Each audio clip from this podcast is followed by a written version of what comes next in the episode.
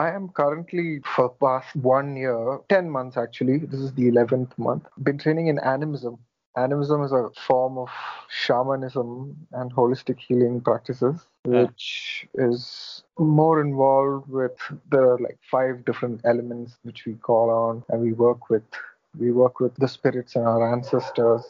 Whoa. So you talked about a little bit about this in the last podcast, and I remember me wanting to delve more into it, but then we totally forgot about it. So this is the perfect time to get into it, like really get into it. So this has to do with spirits and healing and that soul aspect of it. That's what it Mhm. is. Yeah, it's uh, not just the soul actually. We work on the mind, the body, the spirit, the soul. Uh, So and- obviously a lot of meditation is involved, I assume. Yeah, meditation and meditation, meditative practices. Uh, wait, let me explain. So you think if you mess with this like an improper way, you might get into some, you know, nasty shit. If you mess with it, you know what I mean? Like if you Yeah. poke it with a stick and then you land in places where you do not want to land. that is definitely a concern. Yeah. I, I know some half truths and, and like some half baked facts. Still a trainee, and I really don't want uh, to talk about my training in a way which seems like I am, you know, completely capable of understanding it. We actually don't even try to understand our work art. Yeah. Our training tells us not to try to understand or use our head and get all muddled up in it. Okay. Tell me the weirdest thing that you personally have witnessed when this is going down. Oh, The that I cannot, I cannot, uh, I cannot say that out loud. Okay. Okay. It was a very beautiful thing. Uh, it was nothing like I've ever seen before. I have read about it in books.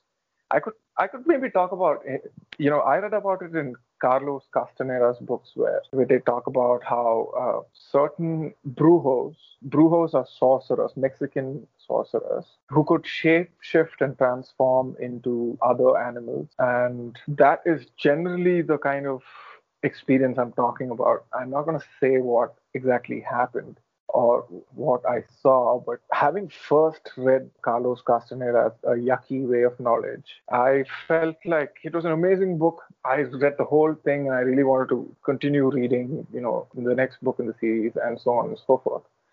Really intrigued me, but I never in my whole life imagined that I would be a witness to such an experience. It was beautiful. It was very powerful. Let me get this right. You personally witnessed Yes, I personally, very personally witnessed it. like how how are we talking when we say personally witnessed like you in your mind witnessed it or did you see someone else go through it I saw someone else go through it, like consensus reality types, man.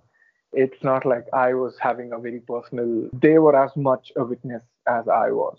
back in the 90s there was this cartoon called masters of the universe yeah, He Man, He Man and the Masters of the Universe. yeah he was one among the masters of the universe so there was like this whole collective they were trying to build a universe back in the 90s and one cartoon among all of these was visionaries okay Mhm. And Visionaries was a very peculiar kind of cartoon because they turned into animals. Okay.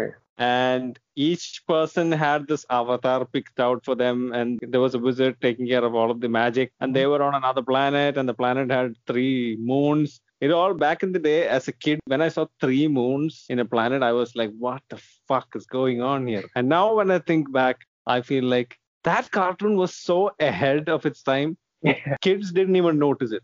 Mhm. Yeah. So I feel like it flew over people's heads and nobody really cared for it. But now, if you think back on it, oh my goodness, that was such a cool cartoon. So there were a lot of transformers and vehicles and all involved in it. But apart from that, you know, yeah, full circle.